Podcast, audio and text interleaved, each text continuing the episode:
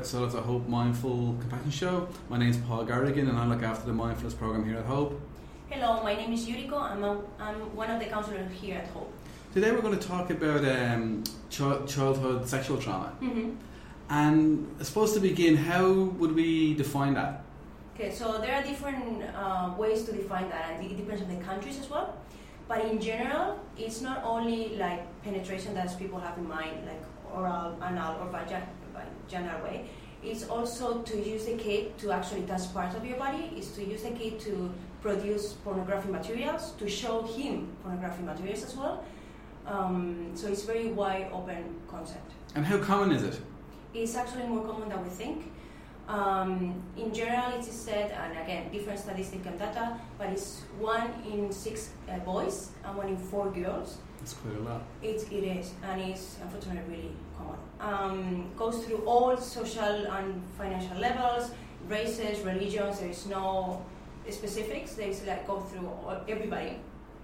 And uh, so one of the things that I wanted to point it out too is that um, one of the myths is that is, is the stranger danger that it, um, from years ago. Oh, the So- stranger danger, yeah, yeah. So actually, the, normally the abuser, it goes from data goes from seventy percent to up to ninety percent is someone that the kid knows. Someone it could be from the probably from the family, whether it's a father, a grandpa, uh, uh, people from church, family members, teachers. It's actually someone that the kids know and love. And, and is this something that's common with people who have addiction problems? It's actually very common that we find that uh, people with addiction uh, they suffer sexual uh, abuse in childhood. So it's quite common. And, Yeah. and like, so have we kind of seen it here at Hope? Um, well, first because we hope we are a primary uh, care center, we don't focus on that first. We are trying to focus on addiction and give skills, life skills for recovery. However, uh, trauma is always there, so it depends on the person, it depends on the circumstances. But um, if you don't treat the trauma somehow, whether it is here or later on, um, it's you're always going to drag your past with you. Yeah. And it's how it's normally a trigger for people to actually take drugs and, and alcohol because it's a way to numb their pain. Okay, yeah, I can see that, yeah. And one of the things that happen when, when you suffer uh, sexual abuse when you're a child is that there's a lot of emotions, it's a lot of um, overwhelming feelings because especially depends on the age of the kids, you don't know what's going on. You don't have words for that. You don't know how to ask for help. So you tend to isolate and you dissociate. And then when you grow up, you ended up on having depression, anxiety. It's very common to take drugs because you know whether you know or, or not what what happened to you, you know that there's something wrong, and you feel you feel you feel bad like this. And Yeah, so that idea, you know, so you do kind of hear this idea that people, you know, kind of blanket out. I mean, is that is that actually quite common for people to kind of blanket out what happened, not to not remember what happened? Well, I think it's um, it's something that all your body did in that time, like a coping mechanism to survive, uh, or because it's it's, it's really difficult. It's like uh, it's even actually difficult for people to hear from the loved one that they have been abused. So the person who has been abused is even more challenging for the person to face that. So n- normally, um, yeah, it's gonna create a lot of difficulties later on. And what type of so say someone who who has experienced uh, that kind of trauma? I mean, what kind of symptoms might they exhibit in adulthood? So there could be, as we say, low, low self-esteem. Uh, there's going to be a lot of uh, trust issues. So that will um, end up in toxic relationships, probably domestic violence again. Um, there going to be depression, anxiety, eating disorders. There could be OCD because it's a way to control. Uh, it could be problems with uh, sexual relationships. That goes to promiscuity. That goes with sex addiction especially with male, it's very challenging because the body obviously reacts. Um, it's more obvious when the male body reacts. So um, they question their sexuality a lot, and that's a big thing. And there's a lot of guilt, shame. Um, one thing that I wanted to, to mention too. Um, so the difference with physical abuse and sexual abuse is the core belief for physical abuse is they don't love me because I'm worthless. Whether for sexual abuse is they love me because I'm worthless. So what They love me because I'm worthless. Yeah, it's and it's a very complicated concept and that's how the, the concept of loss gets twisted. So they abuse me equals they love me, Wow. And then it's I'm worthless. Um, um, there's something wrong with me, and if if it happened and the mother didn't know anything to protect the kid, it's, there's a lot of there's nobody to help me.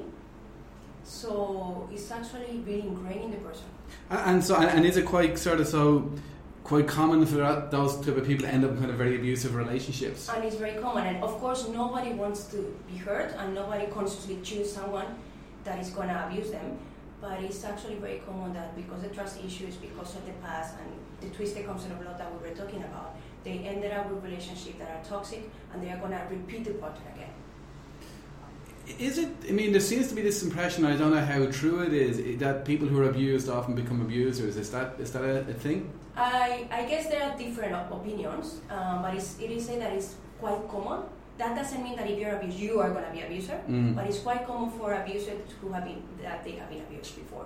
And is there any difference between males and females in that regard? Are, are men more likely to become abusers than than? than Men is more uncommon to be the abusers, and actually, men, straight for like straight men are the ones who abuse boys. So because it's a, another myth that is like gay men Mm. abusing boys, and actually are straight men. And so, so, so, so people say coming to somewhere like here. Hmm. I mean, how important is it for people to deal if people have this in their past and they're trying to give up an addiction? How important is it that they deal with this stuff? So one of the things we have to keep in mind is: is the person aware that he, that person was abused? Because sometimes they don't even know, they don't remember. Is that person open and ready to talk about that? Because if it's not, we don't need to push anything in either, because we are here more to focus about addiction. And but but when the person brings it to the table, when it's actually something that is affecting the person and she's she or he is aware of that, then of course it's really important to go through uh, trauma and talk about that. There are different ways. There is not only talking, because some, for some people doesn't work. It could be writing. It could be uh, going through uh, TRE. I use the body a lot for the person to communicate because you can lie to yourself, you can lie to someone else, but your body doesn't lie. Mm. That's what I was going to say. So, what if you know? What if somebody, you know, you, a client sort of says to you, "Yeah, you know, I had all this stuff happen to me, but I'm I'm over it," Normally, the, the, the I'm over it. Um, or I don't think about it. Yeah, the, it just uh, because this is very common, and if you're over it, it's, it's very difficult to be over it if you when if you didn't go through therapy, and it's quite deep. It's not something that you just push under the carpet and that's it. I'm over it. I'm fine because I hear that a lot. Mm. It's much more d- deeper than that, and it's it's much more painful, and that's why people don't want to go there because it's really painful, and they normally what happen is like it's easier to be involved in work and be busy and become a workaholic and then your self-worth will depend on your accomplishments and then it's like you see everything is fine i'm, I'm successful like I'm, I'm functioning and you don't need to look inside and that's where everything is actually Mm. Because I was, kind- I was kind of thinking there, you know, I'd imagine, like, um, say a client sort of comes here to give up, up drugs, they give up alcohol or Mm. whatever, and then, you know, they come here and this stuff starts to come out, and, and, and maybe they might feel, look, you know, I wasn't thinking about this stuff while I was drinking. Now I'm trying to, you know, do this and I have to deal with all this other horrible stuff. I mean, what would you say to that kind of, to that person? Well, it depends on the priorities as well. Mm. Um, so, if if the person brings it here to the session, then it's something that you can discuss and see um, where is the person. But otherwise, it's just maybe to plant the seed to go to therapy later on, Right. because we don't we don't have so much time, and we have to prioritize what's the most important thing for the person. And but what I do think is that it's important to bring it up if it's there and if, if the person is ready. Then um, try to work a little bit with that. Yeah, because I'd imagine, I mean, if people were sort of using alcohol and drugs to kind of cope with this stuff, and then we take away the alcohol and drugs, it's going to kind of leave them in a very vulnerable position, isn't Yeah. it? That's why we have to actually uh, help and provide a life, basically life skills on how to. Dis- they have to rediscover themselves because they have been using drugs for a long time. So it's like, who am I now? Mm. How do I relate with people? Where are my boundaries? What do I want? Like so, they have to start from actually from there first. So you mentioned therapy. So in regards to a client who's kind of dealing with stuff like this, I mean, what exactly is therapy going to do for them? I mean, it's not going to make what happened not have happened. No, and it's always going to be part of you, and that's something that we need to remember too. Like people want to kind of forget about that, and unfortunately, probably they might not be able to do that. What they can do is like work through it, like integrate that in their lives, and actually remember that it's going to be part of them, but it's not them. They are more than the pain. And you know, so it is part of the the dealing with this forgiveness. It could be too. The problem or the confusion that I see with forgiveness is that people think that it's just something that you decide to do, Mm. and it's actually a process. Yeah. And so it's about you have to be patient, and there's a lot of things before that. Right. Yeah. How does the sexual abuse start? So people think that it's just someone go and do something to the kid, and it's actually a process. So normally the person is actually very aware of what the person is doing, and they might convince themselves that they love the kid, Mm. because that's something that we have to remember too. Like people, yeah, sometimes I think that they are they love the kid, and they approach them. It's, it's a slow process. Is It this could what they call gro- grooming? Is it? yeah, so it could be, of course, depends on the case, but it could be from just go and something happened to normally the general situation is uh, the adult approaches the kid and gives the presents and spend time with the kid, make the kid feel special, and of course, everybody, even adults, we want to feel special. So then is they change it from the pri- to get those privileges, the, the the kid has to be involved in certain activities and then it's when he can start dissociating, he can start feeling shame or guilt, even though he might not know, she or he might not know what, what's going on. And then depends on the cases. Sometimes adults threaten the kid to uh, nobody's gonna believe you, or this is just we're just playing, or I love you, and then the kid normally keep quiet. Seems incredibly manipulative, incredibly is, yeah. almost like psychopathic kind of. Yeah, that's why we say that sexual abuse is not about sexual gratification; it's about control and power.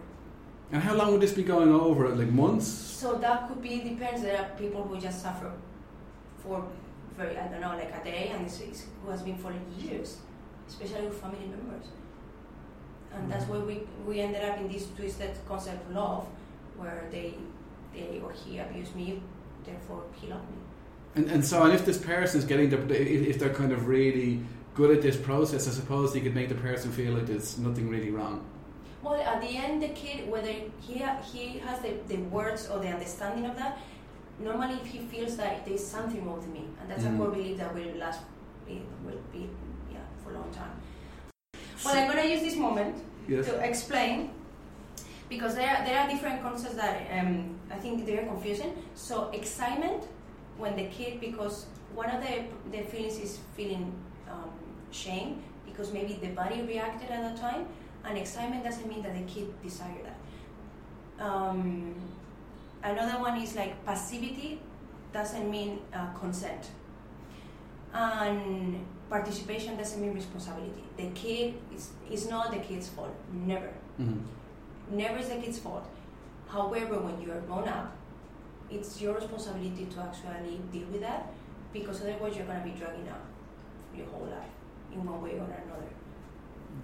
You know, that sometimes what what happen a lot is the the kid and even the adult feels that they are going to be judged or they are going to be blamed or how you could you like Yeah, how could you let that happen and not s- at least say something? and that's one of the reasons why people normally don't disclosure because they no, nobody's going to believe them Mm. or they are going to be judged and it's uh, I suppose that's the question as well. like- you know, the say say it is a family member, and you know, you know, the person's suffering, but they just don't want to kind of cause all that hassle in the family. I mean, once this stuff comes in out, out into the open, like, do they do they have to kind of you know? and that's very tricky because normally there is like a triangle so it's the, the kid is the victim always Yeah. the kid doesn't have any fault at all and there's, there's the, uh, the abuser and then sometimes there is normally it's the, the mom who has the role of the person who's supposed to protect the kid. And the problem with that role is that sometimes that person sometimes they don't know what's going on for real. Sometimes they don't want to see it. And then um, when I was uh, in Spain, I was working, and there was this kid in a sexual abuse uh, center. So was this kid that she was gonna go to, to court um, because he, she sued, I think it was her father or his stepfather, and the mom actually didn't believe her. And imagine how hard it is that the person who's supposed to protect you, one of them is abusing you, and the other one is actually doesn't believe you at all. This is almost another form of abuse, I suppose. Yeah. So it's actually really difficult for the person who's in the middle to go through that because nobody wants to believe that the kid is being abused or that someone that they love is abusing their kid. Yeah. And, and imagine like if you know what we were saying earlier on. So say you know this, this happens to a person, and that person may grow up as a you know very like problems with anxiety, with low self esteem, and it's almost like you know developing that way could make the person almost less believable. Oh, okay. Could be. I think one of the problems with sexual abuse as Mm. well, uh, in, in contrast with physical abuse, is that you don't see it. Like physical abuse, you can see bruises, you can see, but with sexual abuse, you don't. Yeah. So emotional pain is much more difficult to deal because people don't understand. They don't see it, and sometimes that's a way actually to ask for help as well. So, in regards to sort of, um, you know, if there is people listening to this, and you know they do have, like you know they do have kind of you know these issues in their past, and they kind of feel I need to do something about it. What would you suggest they do? Well, first, I will say I believe you. It wasn't your fault, and you're a survivor. That would be my, yeah, the most important thing for me. But then it's like now, as an adult, you have your, your the responsibility to actually do something with that, even if it's not your fault, because it's not. It's never the kid's fault. It's your responsibility to actually deal with that now, and and because you deserve a life and you deserve to be happy. So whether if it's going to therapy, um, start disclosure. Sometimes they didn't even disclose it to people close to them. So Would you recommend that? that's that would be a very personal option. It could be depends on the person. If they are ready, they that would be ideal because then you have the Mm. social and emotional support. But at least you need something. If it's not with family and friends, therapy is always. Yeah. I mean, what should you recommend first? I mean, because I suppose if you send it to the wrong person, would you kind of sometimes reckon say to a t- therapist first or a counselor first, or does it matter? I think it, it's a personal decision. I mm-hmm. think it's important to, for the person to to be aware and, and accept somehow that there's something that they have to deal with, and then ideal situation would be to, to mention to the people closest to you, and then go to therapy. Mm-hmm. And you sort of said that you know this is something that will always be with the person. Mm. But I mean, is it possible to kind of, in a way, fully recover from it? It's possible to live a life that you integrate that and you are and you have a happy, fulfilled life. Yes. So a person could have like a normal sexual life, you know, normal self-esteem, all of all that's of those things possible, kind but that's possible. It will be it will be easier and more successful if you actually work with that. It's not gonna just happen from one day to another. You have to be patient. and it won't happen by itself. Yeah, and you need people around you to support you, and you will need to to face many things that you don't want to face. So it's basically being gentle with yourself, and yeah, it will have to, it's a lot of work. It's possible though. And are there any kind of resources that you would recommend? Um, there are always um, uh, hotlines.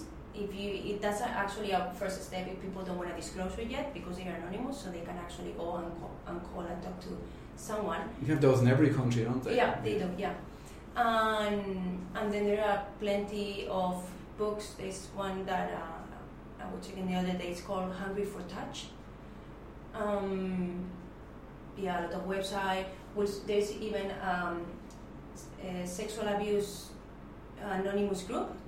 So like with And we can following link the to all of these in yeah, the, in the show. in the the 12 steps, some of just like uh, group sessions. So there are different uh, resources out there. They need to connect with someone because they are not alone, and it's much more common than we think. Now, like we've covered a lot, but is there anything you think that we should we should sort of also add into this, and more that you feel needs to be said? Um, I just, I guess, emphasize that it's very common. It happened to uh, all through all religions, races, um, um, yeah, uh, different levels, socio-economic levels. Um, that it's never the kid's fault. That the adult is a survivor, but the adult have the responsibility now to take care of their own life and do something with that. they deserve to be happy, and they are more than the pain. Even though it's what happened to them, they are more than that. That's brilliant.